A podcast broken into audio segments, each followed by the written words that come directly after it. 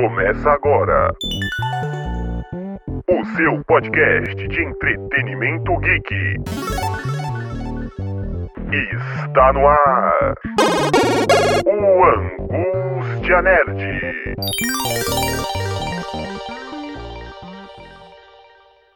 Salve, salve, galera do Nexp Podcast. Está no ar mais uma edição do Angústia Nerd. E hoje o programa está assombrado. Hein? O programa hoje é sobre um filme de terror. Eu sou o Klaus Simões. Muito prazer a todos que estão pela primeira vez aqui no Angústia Nerd, acompanhando aí o nosso podcast. Hoje vamos falar de cinema, vamos falar de Doutor Sono. E comigo, aqui nesta bancada, ele estreando a sua voz aqui no Nexp Podcast, Felipe Blessa. Seja muito bem-vindo. E aí, galera, tudo bem? Um prazer prazer aí poder participar com vocês. E é isso, vamos falar não só dessa vez do, do filme do Doctor Sleep, mas de todos os outros, se puder focar no terror moderno, Estamos aí. E hoje aqui no Angústia Nerd vamos falar sobre Doutor Sono e também fazer uma correlação com O Iluminado, ambos obras de Stephen King, o mestre do terror, e aí as adaptações em live action desses livros, desses contos, dessa magia que é o universo de Stephen King. E aí vamos fazer essa relação entre os filmes, conversar sobre tudo que envolve essas duas produções. E aí vamos trazer já para começar a ficha técnica dos filmes. O Iluminado, um filme de de 1980, e Doutor Sono, um filme de 2019, produção da Warner, os dois filmes. Só que cada um de uma era diferente, de uma época diferente, e 39 anos depois, a continuação de O Iluminado sai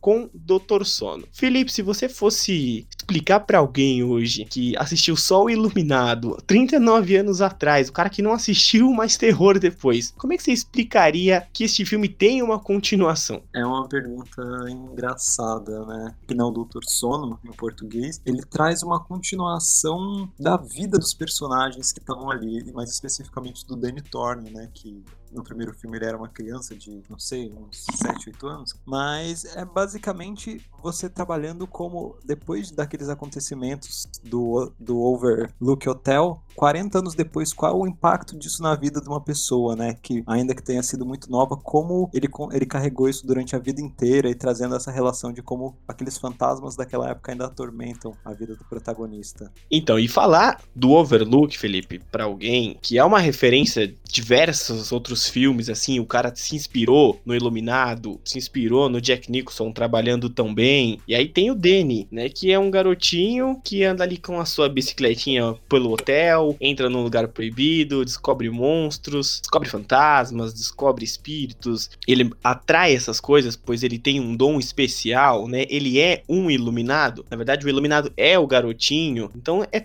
tudo em volta do hotel com personagens, né? E aí a gente trazendo pro Doutor Sono em 2019, o Danny cresce, já está bem velho, aquela sensibilidade que ele tinha volta à tona ele que é alcoólatra, ele que tem alguns problemas né, na sua vida pessoal, ele tem que ajudar do mesmo jeito do que um outro personagem importante, que é o Dick Halloran, ajuda ele lá no Overlook Hotel, ele tem que ajudar uma nova personagem que é a Abra. Agora, comparando aí o Danny de 1980 com a Abra de 2019, esse personagem de 2019, a Abra, te chama a atenção? Cara, eu gostei muito dessa nova roupagem que eles trouxeram, né? Até como você falou, do, da maneira como o Danny é colocado no filme original, ele encontra, tudo bem, diversos fantasmas, mas a gente tem que lembrar que o hotel em si, ele trabalha como se fosse uma entidade, né? Eu não sei precisar como que isso é tratado no, nos livros, né? Porque eu só vi os filmes, mas isso é bem claro. E eu tava até vendo umas teorias, lendo sobre, né, como funciona, e eu não sei se você já viu isso, falando sobre especificamente aquela cena em que o, no final do Iluminado, que aparece aparece o personagem do Jack Nicholson dentro de um retrato no hotel, mostrando como a alma dele foi dominada e como ele passou a ficar preso ali. E eu vi falando que isso é essa construção que as pessoas têm de, desse final, ela é muito levada por um erro que acontece numa cena que o Jack Torrance, ele tá conversando no banheiro com o mordomo, bem no começo do filme, quando ele vai pegar o cargo de zelador, né? Diz que teve nos últimos 10 anos teve um cara que foi para lá, que era um cara normal, sem nenhuma crítica, não tinha nada no currículo dele, ele foi com a família família, duas filhas, e aí ele se mata e mata as filhas em seguida. E aí, quando o Jack tá no banheiro ele tá conversando com o mordomo, ele fala pro cara: Ah, mas você é o zelador daqui. Aí ele fala: Não, eu sou o mordomo, você é o Jack Torrance, é o zelador e sempre foi desse prédio, desse hotel. Só que é uma coisa que é meio que levada ao erro porque o nome do personagem que eles dizem que foi o, o zelador antes do Jack é diferente do nome do, do mordomo. Então tem essa teoria, né, de que o hotel, na verdade, ele traz uma série de espíritos de pessoas da época de 1924, se não me engano, que é a foto, e meio que ele sente esse poder sobrenatural, o, o brilho, né, do shine, e aí quando a pessoa ela tem qualquer desvio na, na vida dela, se ela, ela traz essa, esses herdeiros, né, por assim dizer. O Jack, então, em teoria, ele teria alguma relação com alguma pessoa que ficou presa no passado desse hotel. E aí eu acho que isso se relaciona com o Danny também. E aí, voltando ao que você estava falando da relação do, da Abra com o Danny, né, enquanto criança. O Danny, cara, a gente tem que levar em consideração que durante o filme do Iluminado, ele era muito pequeno e ele não tinha os poderes que a Abra tem, porque até quando no filme, trazendo já o filme do Doctor Sleep,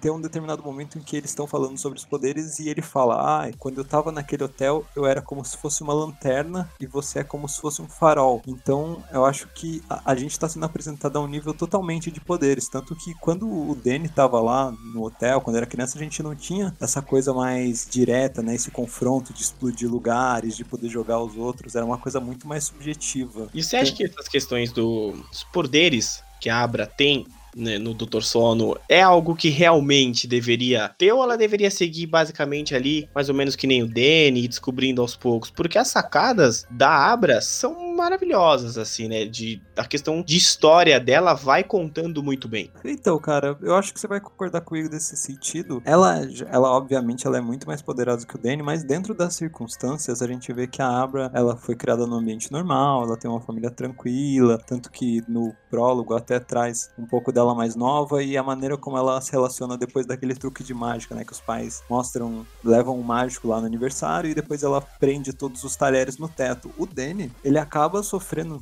muita repressão, né? Porque ele teve aquela experiência muito nova no Hotel Overlook, com a questão do, do próprio hotel e do pai dele tentando perseguir ele justamente por ele ser o iluminado. Tem essa repressão, né? Então eu acho que é muito claro isso para mim no filme, que o Danny, tudo bem, ele era muito poderoso quando ele era mais novo, mas ele nunca pôde trabalhar e desenvolver esses poderes que ele teve. Enquanto a Abra, ao meu entender, ela cara, desde pequena ela fala com o Danny, né? Ela tem aquele quadro que, ela, que eles conversam. Então, ela pôde ali exercer muito mais livremente, enquanto ele sempre tratou isso como uma espécie de maldição. Eu acho que isso fica bem claro, não só com a questão da bebedeira, né? Que você vê ele o tempo inteiro tentando fugir da realidade. Ele evita, inclusive, ele não fala com ela usando os poderes. Ele evita isso ao máximo. Isso é uma, e acho que isso é muito legal da construção que você vai vendo aos poucos ele podendo se sentir confortável e poder trabalhar isso, poder utilizar os poderes. Então eu acho que eu gostei muito da personagem da Ever porque ela traz uma perspectiva diferente, né? Porque o Danny ele já é esse contraponto do cara que tem os certos poderes, mas ele não gosta de usar. Eu acho que se ela não fosse do jeito que é, o filme acabaria não indo pra frente, porque a gente ia ficar estagnado num lugar em que a gente tem duas pessoas poderosas e nenhuma das duas quer fazer nada. Exatamente, né? Ninguém quer usar o poder, aí não ia ter filme, ia começar, nem teria a continuação, né? E tem toda a questão também da tecnologia, né? Que a Abra consegue entrar em contato com pessoas do mundo inteiro, e na época do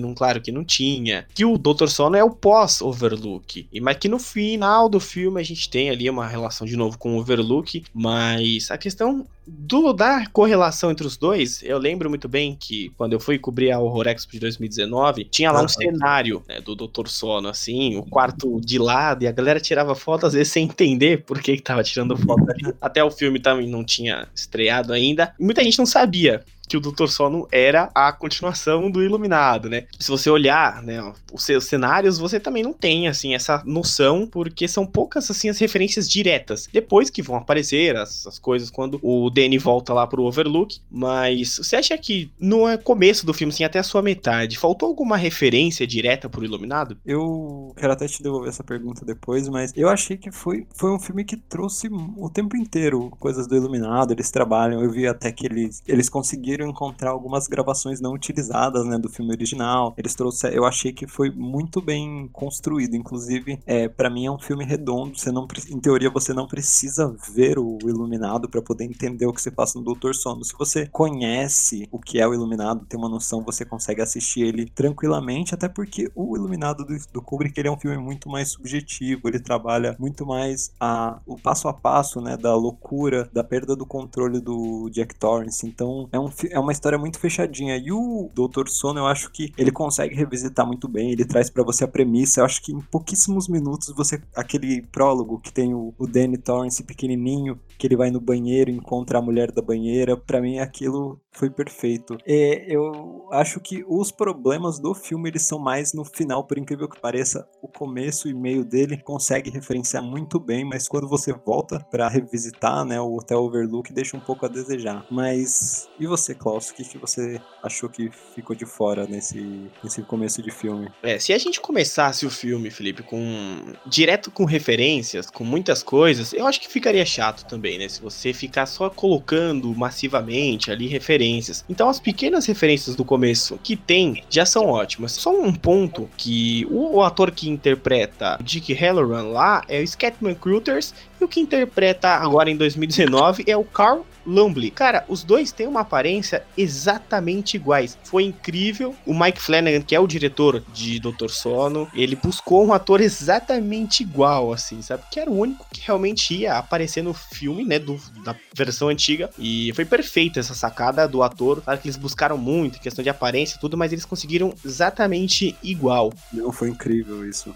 e é isso que salvou, né? Essa foi a principal referência. O cara que sempre ajudou o Danny. Então, mas você acha que o melhor ponto ponto, então, do começo do filme foi eles trazerem um personagem que era idêntico em relação ao Sim, e a participação, né, do Dick Halloran, que não participa tanto lá atrás. Né? Ele participa mais, historicamente, o personagem de Doutor Sono do que lá atrás, em questão de ajudar o Danny. E de questão de nunca é, abandonar o Danny, né? Porque o Danny, claro que ele teria problemas. Desde o Hotel Overlook, ele teria problemas, né? Por tudo que ele passou, por tudo que ele viveu. Então, essa foi uma das referências que eu mais gostei. E, a questão cara... dele tá sempre recebendo, né? Essas questões de chamados da, da Terra que nem ele já recebia antigamente. Com certeza. Eu acho que se eu pudesse escolher escolher assim um, uma referência que eu mais gostei, eu acho que o, o que eu mais achei interessante no começo do filme, além obviamente da relação dele com o Dick, que como você falou, eu, eu gostei muito dessa parte. Eu acho que eles conseguiram expandir bem, né? Porque no, no primeiro filme a gente tem ele pontualmente e você descobre que na realidade o Dick, mesmo depois do que aconteceu no Iluminado, ele continua junto com o Danny, ele tá sempre ali dando dicas, né? E assim, pode ter sido uma percepção minha, mas o, o Dick, ele passa a aparecer pro Danny em alguns momentos específicos justamente pelo fato do, do Danny tá se fechando, sabe, para essa coisa do Iluminado. Então ele aparece em momentos mais críticos e não uma coisa constante, mas para mim o melhor foi a,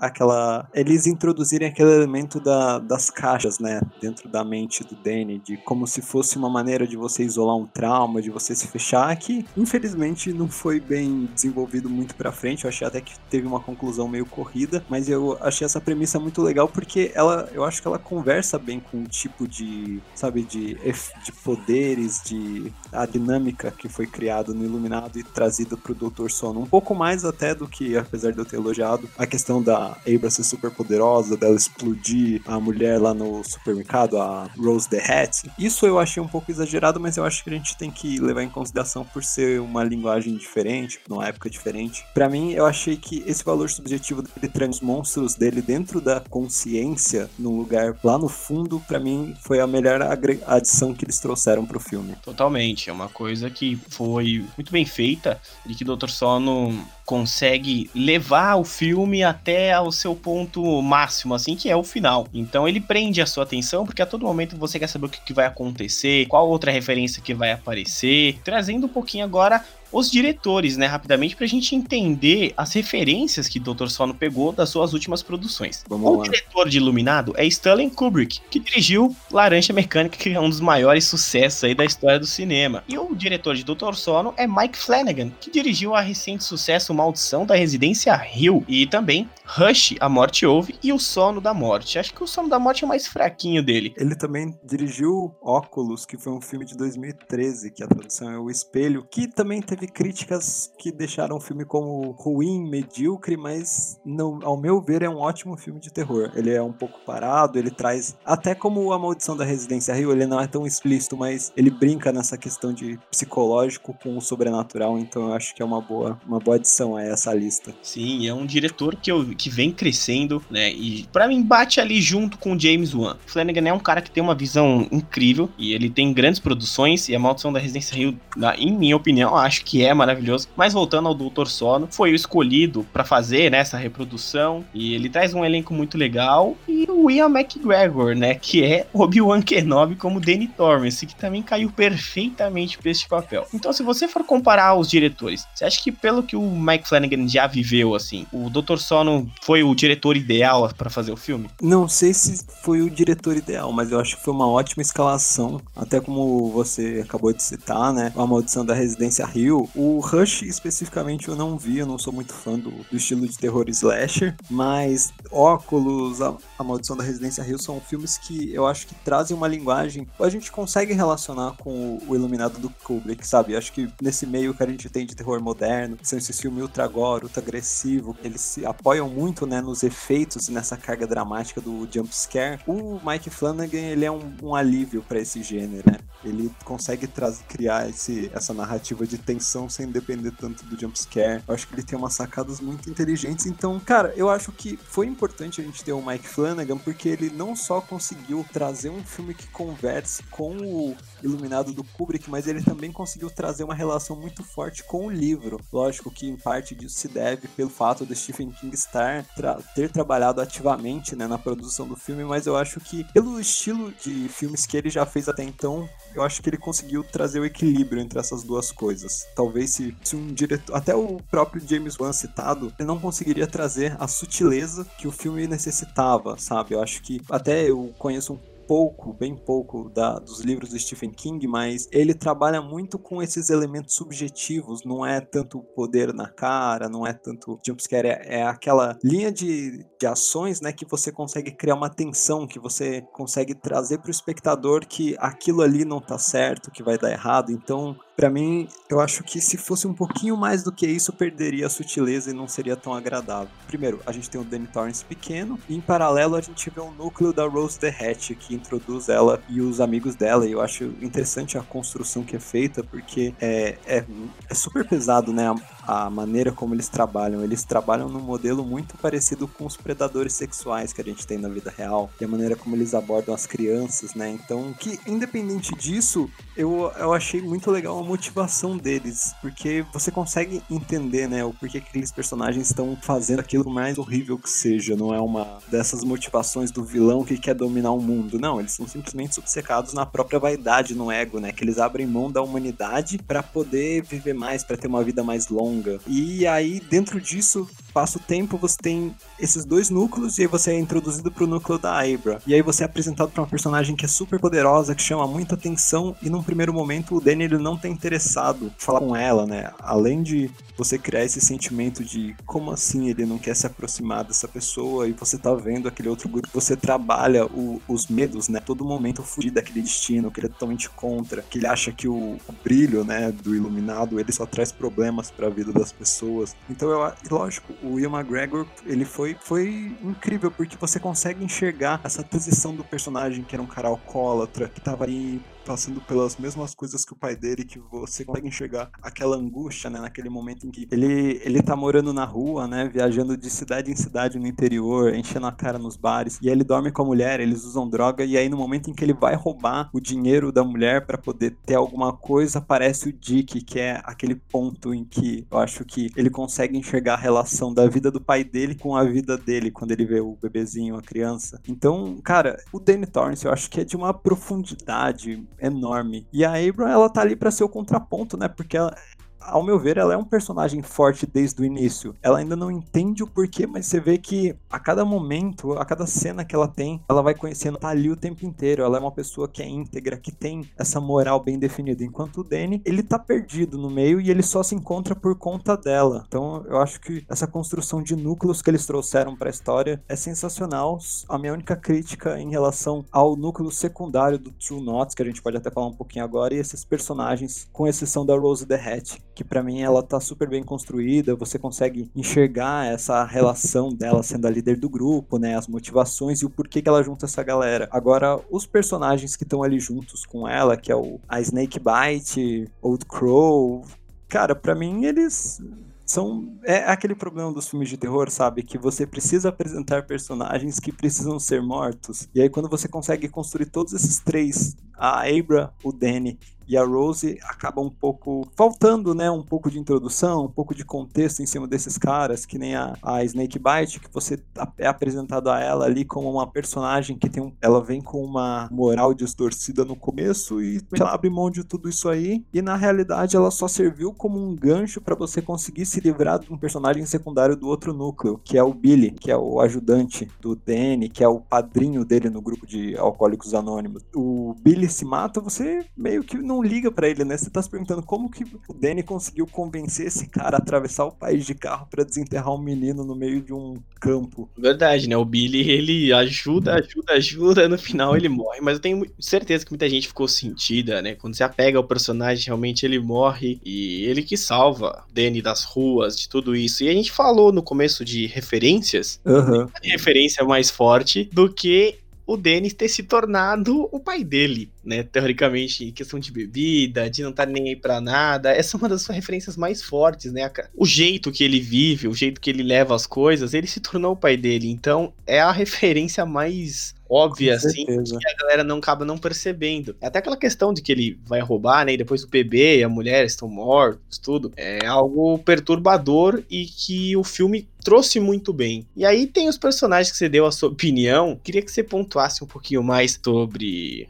a Rose the Red lá, e aquela, toda aquela galera, aquele núcleo de, de personagens, até o rapaz lá que sequestra, esqueci o nome dele agora, mas ele sequestra a Abra, todos aqueles personagens e a construção deles, a importância deles pro filme. Assim, eu não vejo problema na estrutura que eles criaram pros conflitos, eu acho que você vai concordar comigo, mas é, é apresentado esse grupo, né, de predadores, de vampiros, você vê a Rose, você entende que ela é a líder, que ela é a pessoa que tá ligada ali e sabe como funciona esse meio, ela é a que tá ali organizando como eles vão fazer estratégias e, portanto, subjetivo que ela tem um poder maior do que os outros. Aí do lado disso você tem o Crow Daddy, que é o segundo em comando e você não sabe muito mais além disso, a não ser que ao meu ver, dá a entender durante umas menções do filme, durante umas ações, que ele é um cara que é mais ligeiro, ele entende um pouco mais, mas você não entende muito da personalidade, você não tem do passado deles. O único que é, você consegue entender um pouco é,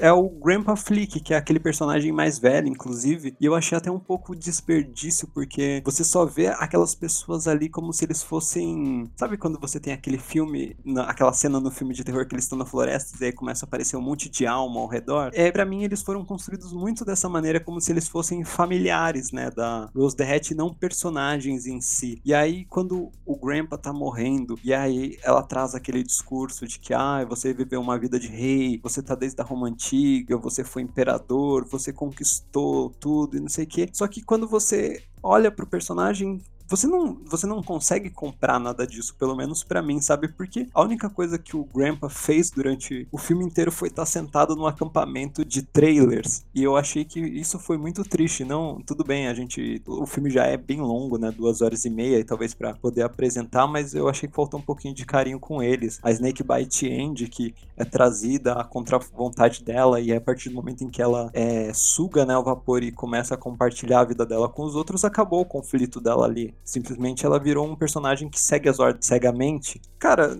essa dinâmica é muito estranha porque a gente tem oito personagens na gangue dela. A gente tem um foco só no Grandpa Flick, no Crow Daddy, na Andy, na Snake Bite Andy, e nenhum deles são apresentados. Eles não têm a psique tratada. Então, eu, eu achei muito triste isso, porque dá a entender, né, que cada um teria um poder diferente, porque cada um tem um nome muito caricato. E teve na cena de confronto final com eles, teve dois caras ali que eu falei. Ele pareceu que eles tinham aparecido naquele momento pela primeira vez. Então acho que foi uma oportunidade desperdiçada, mas a relação, principalmente a relação da, da Abra com a Rose foi muito bem construída, né? Porque no final das contas é como se eles fossem antíteses. A Rose, ela é aquele demônio, entre milhões de aspas, o vampiro, que tá ali, que entende, que tá há muito tempo e tá caçando, e ela tem um certo poder, e ela encontra uma fonte de luz, por assim dizer, que é gigantesca. Então aquilo passa a ser o objetivo dela, você consegue entender, mas por que que esses caras que seguem a Rose estão ali com ela? Por que que eles decidiram fazer isso? O que que eles fazem de, efetivamente? Nada, né? Eles são, foram criados ali só para aquele desfecho final em que o, eles estão caçando os vampiros e você tem aquela surpresa de que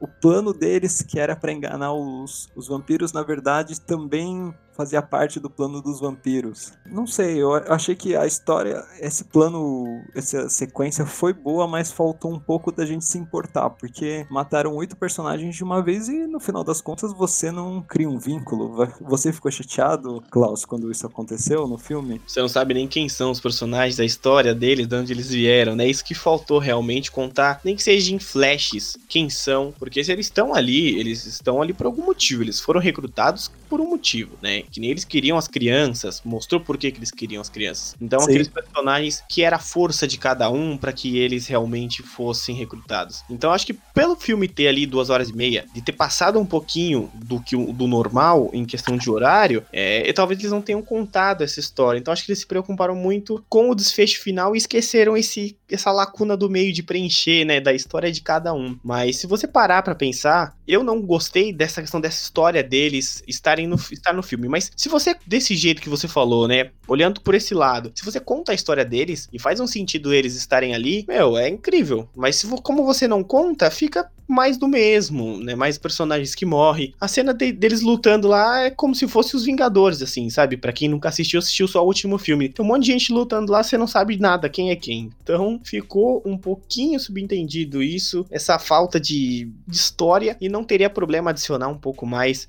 contando o que cada um personagem representa. E em off, né? Nós estávamos conversando sobre outro personagem que tem uma importância legal, que é o pai da Abra, né? Que você até gostou bastante das sacadas. Queria que você falasse um pouquinho aí sobre esse personagem. Não, com certeza. Eu acho que os personagens secundários eles deixaram muito a desejar, né? Por eles terem uma exposição muito grande no filme, mas ao mesmo tempo não terem uma profundidade. Já o pai da April eu achei que foi exatamente o contrário. Ele não é o foco da história, né? Ele serve simplesmente como um personagem de suporte pelo fato de que a April ela não poderia estar sozinha por ela ser uma criança. Então ele aparece pontualmente e ele, eu acho que é, essa é a força do personagem, né? Ele não é muito bem desenvolvido, mas a partir da relação dele e da mulher com a Abra, você consegue entender é, essa construção do personagem, o porquê que ela é tão desafiadora, ela é tão poderosa, né? A gente tem a Abra no começo do filme muito criancinha, numa festa de aniversário, em que ela fica implicando com o mágico, falando que ela também consegue fazer os truques de dele, né? E aí, quando os pais chegam em casa, eles veem todos os garfos e facas grudados no teto, e é a primeira demonstração de, de poder da Abra. E pela,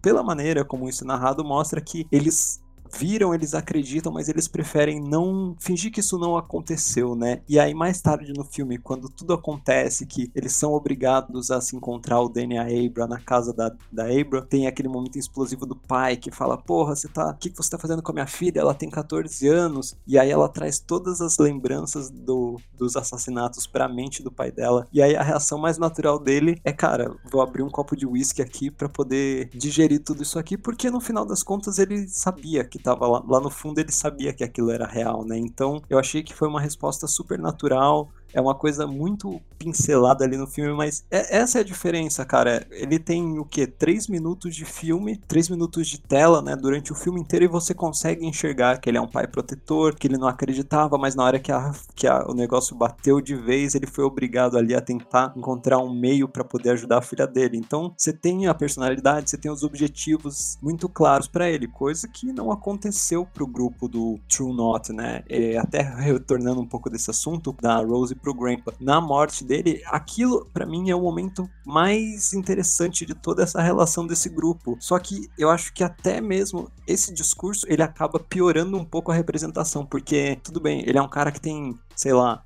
dois mil anos praticamente, um pouquinho mais, por que que ele se encontra nessa situação? Por que que ele não é o líder desse bando? Por que que se esses caras vivem tanto, por que que eles estão vivendo no meio de trailers no mato, sabe? Então, faltou tanto zelo né, nessa parte que quando você consegue introduzir uma coisa legal, ele acaba trazendo mais perguntas ainda para esse núcleo, né? E assim, se você tem um filme de duas horas e meia, você pode fazer um filme de duas horas e 35 minutos e gastar dois minutinhos a mais de tela com eles. Sim, não vai ter problema nenhum você contar uma história que só vai agradar mais mais, né? E o Doutor Sono não é um filme de terror, aquele que vai te dar susto o tempo inteiro, que você vai sair, sabe, assustado, com medo do filme. É um filme que você tem uma história para contar, né? Porque O Iluminado é um filme de tão sucesso que você tem que tomar muito cuidado para fazer o Doutor Sono. Peca nisso, né? E aí a gente entra em o que faltou em Doutor Sono. O que mais você acha, Felipe, que faltou nessa produção? Eu acho que faltou um desfecho especi um desfecho mais bem trabalhado pro final final do filme. Eu acho que é um filme que consegue se levantar muito bem, a narrativa é muito fluida, você tem um ritmo legal. E ao contrário do que o meu querido Klaus falou, eu não acho que seja um filme com tão pouco susto, tão pouco terror. Eu achei que, inclusive, eu fiquei impressionado porque você consegue ver uma similaridade com o Iluminado, mas ele consegue te trazer um humor muito mais imediato, né? Ele tem as suas cenas de subjetividade, de tensão pela narrativa, mas ele também consegue trazer muito desse conceito de terror moderno moderno, né? A cena no começo, quando aquela, aquele espírito na banheira, que é referente à mulher da banheira do Iluminado. Eu acho que uma das cenas mais bonitas que tem no filme do Doctor Sleep é aquele momento em que a Rose Derrett tá tentando rastrear onde a Abra está e ela passa pelo céu, sabe? Você consegue ver a silhueta dela voando em cima das nuvens. E, cara, para mim a fotografia daquela cena é incrível, porque você consegue enxergar, você consegue sentir que uma carga né, negativa é como se, no pelo menos no primeiro momento em que o plano tá fechado, é como se ela estivesse consumindo o céu e avança, assim, como se fosse uma escuridão tomando, passando por cima das nuvens. Então, eu acho que a carga de terror dele é muito alta, assim. Mas o que faltou mesmo, eu acho que de maneira geral é um pouco dos problemas que o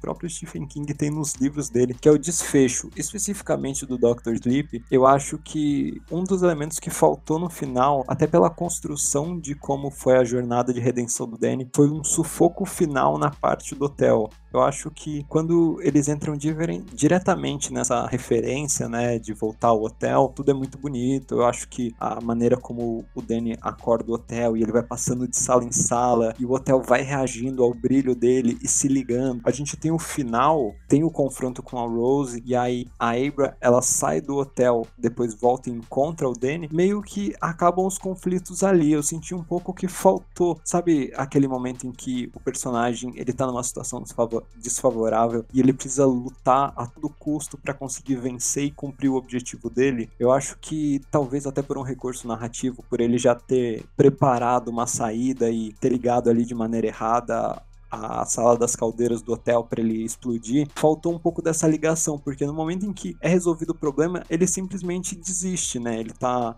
lutando para não ser possuído e ele se entrega e vai se encontrar, vai se vai sentar ali na sala dos caldeiras enquanto o hotel tá pegando fogo e fazendo pazes com o passado dele. Então eu achei que faltou esse momento final. Talvez eles poderiam não ter feito isso antes e deixado para depois da resolução eles conseguirem, num último esforço do Danny, para tentar salvar a e botar um fim naquilo, ele possuído ir lá e destruir o hotel, sabe? Então não acho que faltou diretamente, mas acho que pela escolha narrativa deles, acabou perdendo um pouco desse impacto. Não sei se você teve esse mesmo sentimento nessa hora, porque, cara, no momento em que acabou o problema com a Rose, que aqueles espíritos estão em cima do Danny, acabou a tensão inteira. Os conflitos já foram e meio que é só uma pontuação final. É, eu achei o final, não vamos dizer assim um fracasso, mas eu achei o final uma coisa que você fica esperando mais, sabe? É, o hotel pega fogo, ele se entrega, é, voltam os demônios do passado, voltam as coisas ruins que perturbavam ele, ele se entrega para essas coisas para que a Abra sobreviva. Claro que isso fica um pouco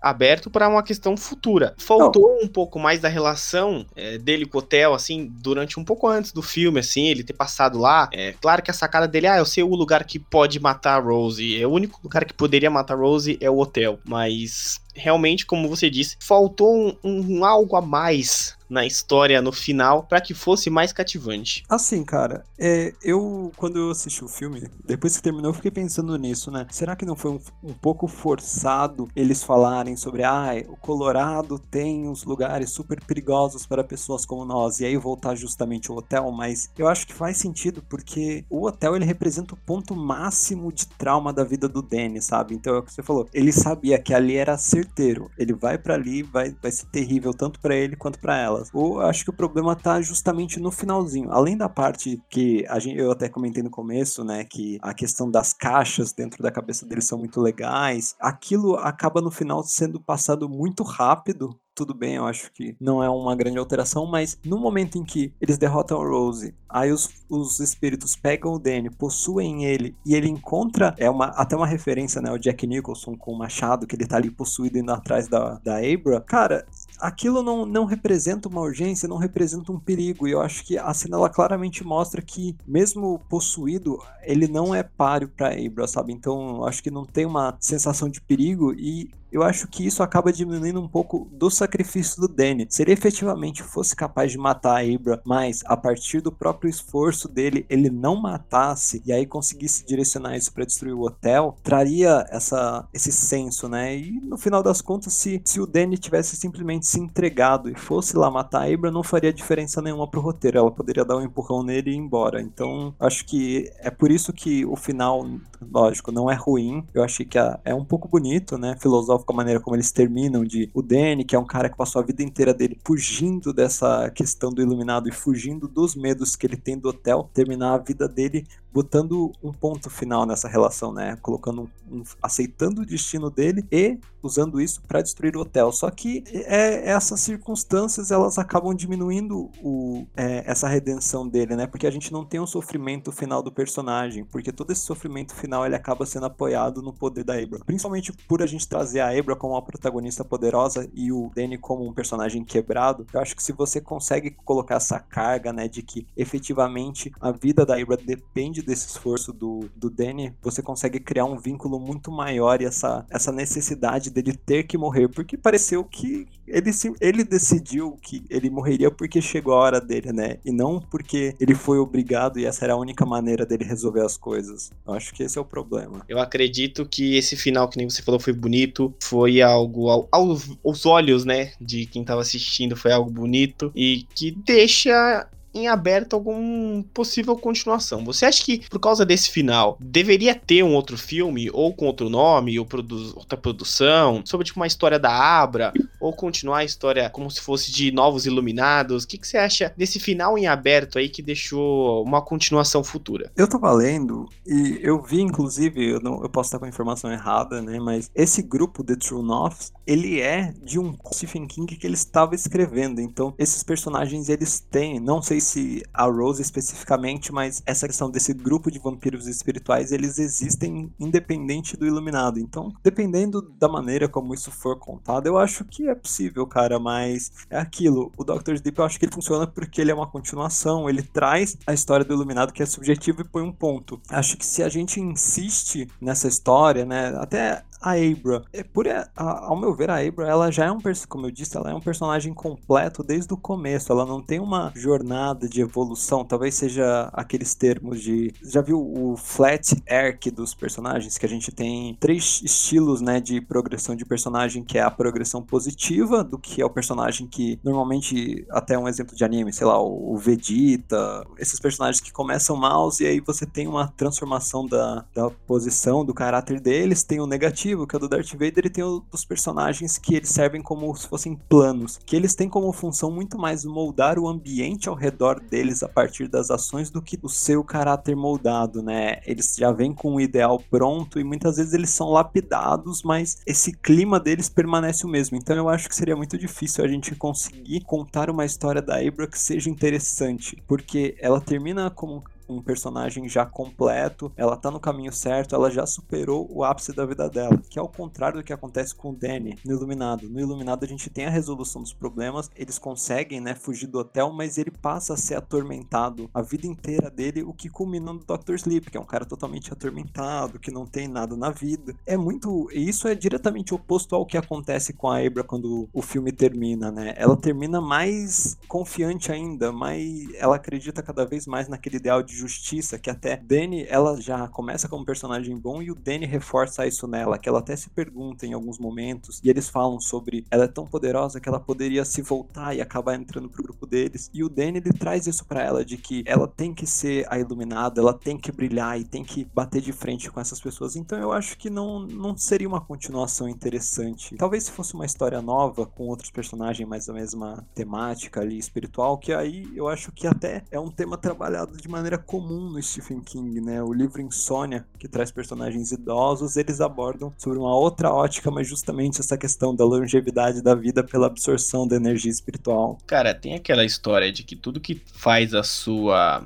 trilogia, fica ruim o terceiro, né? Tem toda aquela história lá que é uma maldição, né? Que segue esses filmes. Então, o Iluminado pode acabar por aí, o Doutor Sono pode acabar por aí. Tivemos uma excelente história, né? Com a Abra. Quem sabe fazer um filme sobre o grupo dos vilões, trazendo a história que a gente tanto quis que fosse explicada, sobre a origem deles. Eu acho que a história se encerra com o Overlook pegando fogo. Acho que ali acaba tudo, a Abra vai ser feliz, né, no caso assim, e continuar fazendo um trabalho no futuro que o Danny, no caso, ajudou ela, ela pode ajudar outros iluminados, e até que o Halloran some, né, ele vai encontrar a luz. Chegamos a um ponto final, não deveríamos fazer outra coisa, mas vindo do Stephen King, não acho que o terceiro seria ruim, né? Mas existe aquela maldição e tem que ver também quem que faria esse filme, se vai ficar mais comercial do que história, tem que ver se sair realmente mais um livro, uma produção, algo que o Stephen está, está escrevendo. Acredito que encerramos o Doutor Sono, encerramos a história do Iluminado. Em questão dessa de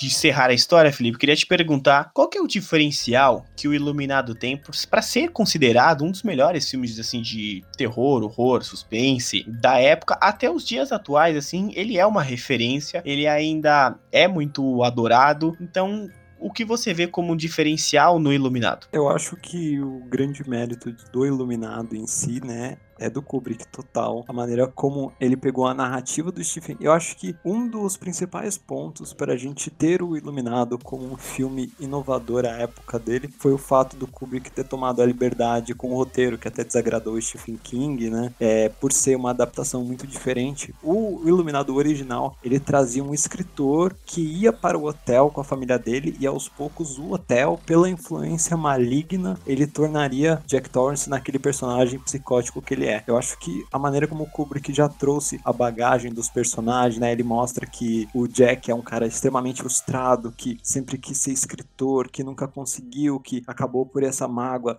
tendo uma família, ele ele você vê que, né, que tem esse peso que ele não tem uma relação boa com a família dele, que a mulher dele é totalmente emocionalmente quebrada, então você consegue ter uma uma representação de abuso, ali consegue enxergar essa relação, né? E a partir disso você vê como as, ele é um cara que, apesar de, de toda essa construção, né, problemática do personagem, ele é um cara que tá ali tentando com todas as forças se se encontrar, né? Ele vai para um hotel isolado porque ele acha que aquela é a grande chance dele conseguir ser um escritor e conseguir deslanchar sua, sua carreira. E aí ele vê que mesmo estando sozinho ele não consegue e aquilo vai consumindo ele, né? Eu acho que eles tiram um pouco dessa carga de ah, o, hotel é mal e ele simplesmente tá sendo demônio no ouvido do cara. Ok, tem a influência negativa do hotel, mas eu acho que você consegue enxergar muito mais essa relação do Jack sendo um personagem que tá se quebrando por conta própria, né? Que ele vai se afastando da família, que ele começa a projetar e o hotel é simplesmente uma, um reforço ali que ele tem, mas não é o diferencial, né, para ele ter essa quebrada. E não só isso, eu acho que a construção dos personagens, a profundidade psicológica é maravilhosa. Inclusive, eu sinto que o Danny Torrance no Doctor Sleep, ele é um personagem muito completo pela bagagem que foi apresentada no Iluminado, sabe? Se não fosse o Iluminado do jeito que ele é, talvez a gente não comprasse o personagem como ele foi apresentado, porque você consegue, você consegue trazer essa relação, né? Toda aquela angústia que foi no filme do Iluminado. Esse é o principal ponto. Você consegue se enxergar de uma certa forma ali, tendo aquela jornada que o Jack Torrance tem no filme. Você consegue ver o sofrimento da mulher dele, você consegue ver aquela angústia do Danny, que é uma criancinha que não entende o que tá acontecendo e tá passando por aquilo tudo, de ver os monstros, os fantasmas, de ter o, o poder dele que ele não entende, ele chama o brilho dele de Tony, né? Que tem, ele tem essa separação entre ele e o, o shining dele. E fora isso, os elementos do, do próprio filme, né? Como que os cineastas usam bastante nos filmes de terror são os ângulos mais fechados, né? Cenas dinâmicas com cortes rápidos e o Kubrick ele usa totalmente o inverso disso. Se você for assistir, você vai ver que é um filme que usa muito o ângulo aberto. Ele mostra aquele hotel vazio, gigantesco com um personagem minúsculo no centro. Eu acho que isso, essa subversão desses elementos funciona muito bem pro filme, né? Você acaba criando esse sentimento de solidão, essa angústia, né, que normalmente o filme te evoca que você não tem para onde correr, você não pode escapar. O Iluminado, ele traz ângulos muito abertos justamente para mostrar que eu, eu ainda acho que é muito relacionado com essa subjetividade, sabe? Você não tem um monstro ali que vai te perseguir, vai correr mais rápido, que é sobrenatural. É esse sentimento de impotência, de isolamento. Traz até uma relação maior para os nossos medos da nossa vida, sabe? Porque quando, cara, qualquer situação que você traumática que você passa na sua vida não é um filmezinho cortado diagramado mas é justamente uma infinidade de escolhas que resultam naquele ambiente que você poderia simplesmente tentar fugir, tentar sair daquilo, mas você se vê preso, justamente porque a sua vida tá ali, você vive naqueles lugares, então, independente do quão aberto seja o universo ao seu redor, você acaba sendo preso ali pela própria impotência. E eu acho que é, essa é a grande sacada do filme, sabe? Dele trazer esse sentimento para você, mesmo sem precisar te ditar o ritmo, ele é muito mais lento. Pontou perfeitamente a questão do, do Iluminado. Eu acredito que o Iluminado é um sucesso, cara, pela época que ele foi lançado, né? Porque se ele fosse lançado hoje em dia, talvez ele fosse estragado por algumas coisas, alguns filmes que querem enfiar muita tecnologia. E o filme foi gravado naquela época num hotel basicamente com um orçamento não tão alto, mas que foi desbravado uma história excelente, que deu uma renda e rende até hoje. Então, e o Jack Nicholson com um papel perfeito, aquela cena clássica do Machado que ele bate lá e enfia a cara, aquilo é, é marcante até hoje. Quantas referências já não existiu sobre isso? Então, eu acredito que o Iluminado é um sucesso pelo filme que ele se tornou com o tempo, né? E a gente foi entendendo com o tempo o filme. E aí, uma última pergunta que eu tenho para para você de que Doutor Sono foi muito criticado. Então você acha que Doutor Sono é um sucesso ou é um fracasso? Fracasso ele não foi, né? Porque a bilheteria foi paga aí. Ele teve um faturamento, cara, de 72 milhões. Então acho que isso pagou o filme, né? Não, já mostra que teve o retorno. E, cara, eu acho que foi uma continuação, sim. É uma boa referência. Eu entendo as pessoas que não gostaram. Para mim é muito clara a ligação entre os filmes. Eu achei super respeitoso a maneira como foi tratado. Sobre o background, né, do, do Danny, eu, eu achei condizente, cara. Eu acho que ele é apresentado como uma criança no Iluminado e faz todo sentido você pegar uma criança que passou por um estresse emocional gigantesco, sabe? Que não é uma coisa se eu for parar pra pensar, esse, essa situação em que ele passou não é uma situação comum, sabe? Então não acho que a gente possa aplicar que um, um psicólogo comum vá resolver a vida dele. E pela maneira como foi contado, ele nunca teve uma vida normal depois daquilo, né? Depois que ele saiu do hotel, ele passou a ser atormentado, ele não falava com ninguém, ele foi um cara muito sozinho que.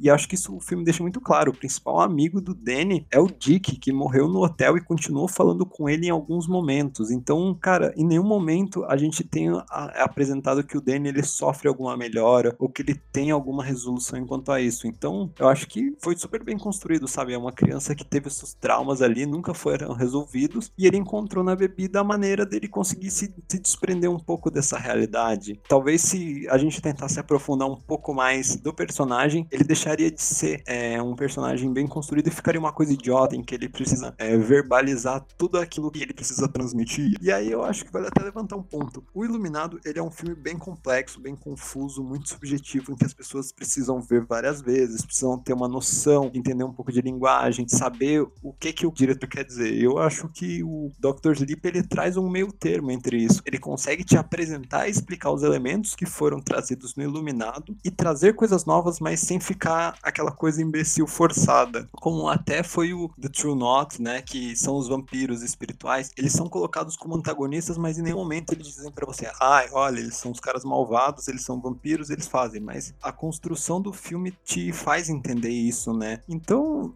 eu, eu achei que a linguagem que o filme trouxe foi muito boa nesse sentido, sabe? É um filme desafiador que você consegue entender, mas ele deixa uma camada ainda subjetiva. Sobre a Abra, eu, eu sinceramente não sei o que dizer. Eu achei que foi uma boa adição. Ela é um personagem que funciona bem na dinâmica. Talvez as pessoas não tenham gostado por ela representar tudo esse lado diferente, né? O, como eu tinha falado no começo, o Danny no Iluminado ele tem um poder muito mais subjetivo, é uma coisa mais escondida, mais natural, e ela chega explodindo geladeira, que é, usando da, dos poderes dela para machucar fisicamente a Rose. Então, eu acho que talvez as pessoas não tenham gostado disso, mas eu acho que principalmente pelo fato do Stephen King estar tá envolvido envolvido com a produção, eu acho que é bem alinhado com o que eles queriam apresentar. É uma questão de linguagem, sabe? Eu acho que a gente não, não pode simplesmente criticar porque não gostou, mas eu, eu entendo, eu, eu achei que foi bem satisfatório nesse sentido, tanto como filme quanto referência. Tanto a conclusão do sacrifício final do Danny, quanto os elementos. Eu até queria comentar com você a, a cena das caixas do Danny, é, eu achei que ela foi super bem introduzida, faltou um pouco, eu acho que aprofundar aquilo ali, mas entre o momento em que ele decide abrir as caixas, a Rose é derrotada, ele é possuído e tem um sacrifício final, parece que o filme inteiro corre num flash. Para mim aquela resolução foi muito rápida, muito jogada e talvez eu acho que depender de todos os fantasmas que eram as representações lá do filme original do Iluminado, talvez isso tenha tirado um pouco do peso, né? Porque você joga todo o desfecho em cima dessa memória nostálgica. Então, eu acho que talvez faltou um pouco disso, né? No final das contas, meio que a Abra não importava, quem importava eram os demônios demônios do hotel que o Daniel tinha aprisionado até então. Fica aí essa reflexão, né? Como que a gente poderia, dentro dessa estrutura, dar esse desfecho sem se apoiar no hotel? O hotel pode parecer forçado, mas se você for parar pra pensar dentro da perspectiva do Danny, ele é a escolha mais acertada de local para poder resolver esse conflito, porque o próprio Danny não tem a força para poder destruir a Rose, ele nunca conheceu alguém que pudesse fazer isso, ele não sabe como fazer. Então, é, a gente tem que entender que ele também tá, sabe, é uma, uma aposta dele ali que o hotel vai conseguir cuidar daquilo? Você acha que o problema do final do filme é a maneira como ele se relaciona com o hotel em si ou é a conclusão de maneira geral? Eu acho que o hotel, ele entra numa hora até que perfeita, vai, porque querendo ou não, a ligação do Danny já é com o hotel desde o começo do Iluminado, né? Alguma coisa que chama ele. Aí, aí o pai dele vai trabalhar lá e tem toda a construção da história e ele tem uma ligação com aquilo. E se ele continuasse vivo, por exemplo, não, não seria, acho que, legal. Foi uma vida de sofrimento dele. Então, ele não tem um final feliz pro Danny. Porque se ele morreu, teoricamente queimado após abrir as caixas do pensamento. Isso é uma outra coisa que eu queria falar rapidamente. Eu adorei essa questão das caixas, como foi ensinado para ele prender os demônios na caixa, ele ensina pra Abra isso também. Tudo teria que terminar no hotel e se não tivesse uma ligação de Danny Torrance com o Hotel Overlook, eu acho que não seria a continuação do filme. Então foi bom que não ficou baseado só naquilo do hotel, mas que um final realmente ele só conseguiria se livrar de tudo, se livrar dos novos medos matando os antigos. Então ele acabou matando todos juntos, com a, aquela senhora do, da banheira, com as gêmeas, aquele banho de sangue. Eu achei que foi uma cena maravilhosa, né? A cena do sangue novamente descendo ali pelas escadas até a porta do hotel. E finalmente o hotel é destruído, ele que ficou tantos anos desativado. Então não teria um fim de tudo se não passasse pelo lugar que começou. E agora vamos chegando ao fim, né? De desbravamos tanto o Iluminado quanto o Doutor Sono. E nosso objetivo não, era criticar nenhum dos dois filmes e nem elogiar um dos dois filmes. Era realmente apontar as coisas que fazem o Iluminado ser um filme de tão sucesso e que o Doutor Sono ficou devendo ou apresentou de bom. Então, Felipe, você tem uma consideração final aí que você gostaria de pontuar, tanto do Iluminado quanto do Doutor Sono? Filme de 2019, né? O Iluminado original, ele já tem 40 anos. Quem não gosta dessa escola mais antiga de cinema, vai, é um filme que vai agradar muito, sabe? É um bom filme de terror. Eu assisti e tem sido. E foi um dos melhores filmes que eu vi nesses últimos meses. Não acho que, apesar das críticas que foram feitas, aquele não deixa de ser um excelente filme de terror. Então é isso, galera. Eu pontuo do mesmo jeito que o Felipe, já fiz as minhas considerações aí. Nós vamos ficando por aqui. Se você tem algum filme que você queira contar pra gente, o que você achou de Doutor Sono, você tem um filme que queira que a gente fale, que a gente desbrave aqui, a gente pode deixar que nós iremos dar o máximo de atenção. Só entrar lá no Instagram do NextPBR ou mandar para podcast.nextpbr.com. Sou Klaus Simões, vou ficando por aqui, agradecendo ao estreante Felipe Bless aí no podcast Terror do Angústia Nerd. Valeu aí, gente, foi um prazer participar e eu fico no aguardo pro convite para falar de Evil Dead, que aí sim a gente pode fazer um em várias partes, inclusive. Vamos ficando por aqui, esse foi o Angústia Nerd aqui no Nexp Podcast. Se você não assistiu ainda nem o Iluminado, nem o Doutor Sono, corre lá, assiste e conta pra gente. Muito obrigado a todos. Até mais. Você ouviu o seu podcast de entretenimento geek. O Angústia Nerd.